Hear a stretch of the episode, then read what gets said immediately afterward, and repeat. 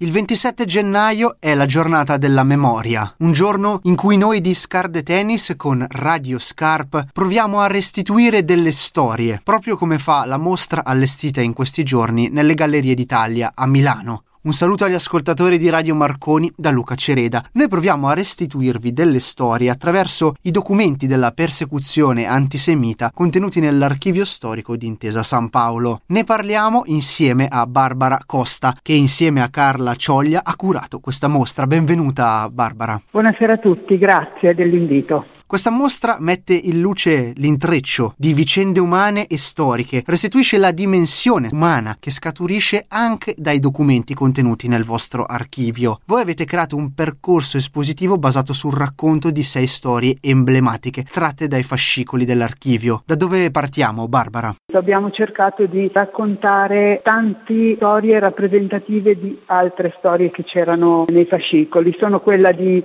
Eugenio Colorni, che eh, conosciuto per essere uno dei elaboratori del manifesto di Ventotene, quindi grande antifascista, filosofo, che fu poi eh, tra l'altro eh, trucidato poco prima della liberazione di Roma. Questa è una delle storie, ma noi sappiamo che ce ne sono altre, come quella di Rinaldo Iona. Rinaldo Iona era un impiegato di banca, quindi fra i documenti dell'archivio abbiamo sia il fascicolo della requisizione dei beni, ma anche il fascicolo suo personale di, come, eh, di lavoratore in banca. Quindi abbiamo potuto, come dire, matchare anche questi documenti e ricostruire la storia di una persona che aveva una vita molto ordinaria, una persona che aveva la testa del partito nazionalfascista, pers- un ragioniere che faceva il proprio lavoro e, e che a un certo punto appunto lo, lo Stato considerò nemico e ehm, Rinaldo Iona è, fu deportato ad Auschwitz e morì nel campo di concentramento. È uno dei, dei, sette dipendenti di una delle banche, la banca commerciale italiana, che, che sono entrate in Intesa San Paolo, che sono vittime appunto della, della Shoah.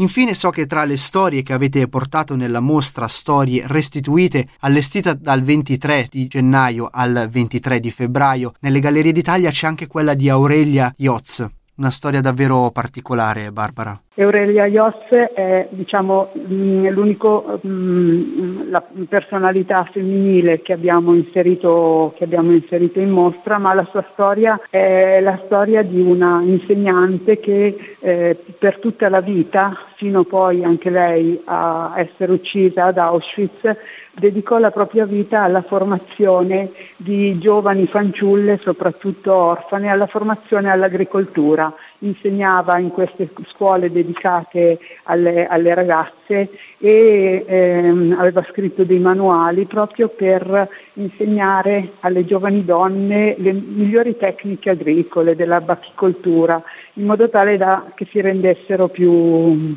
più indipendenti. L'ultima storia che, ehm, che, abbiamo raccontato è quella dell'unico eh, italiano inserito nella eh, molto conosciuta e famosa lista di Oscar Schindler.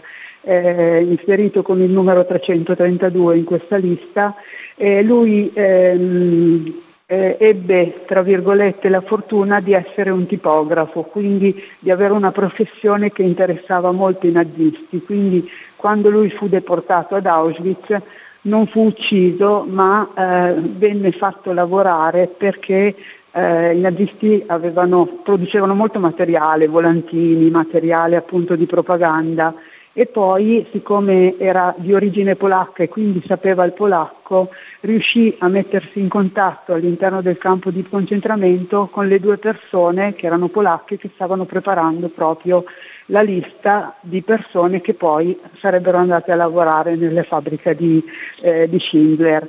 E quindi questa, ecco, eh, con questa storia si chiude un po' il, il percorso. Noi ringraziamo Barbara Costa, responsabile oltre che curatrice dell'archivio storico di Intesa San Paolo, per averci raccontato storie restituite, storie che noi di Scarp teniamo a raccontarvi anche qui nel nostro spazio radiofonico per la giornata della memoria. Un saluto agli ascoltatori da Luca Cereda.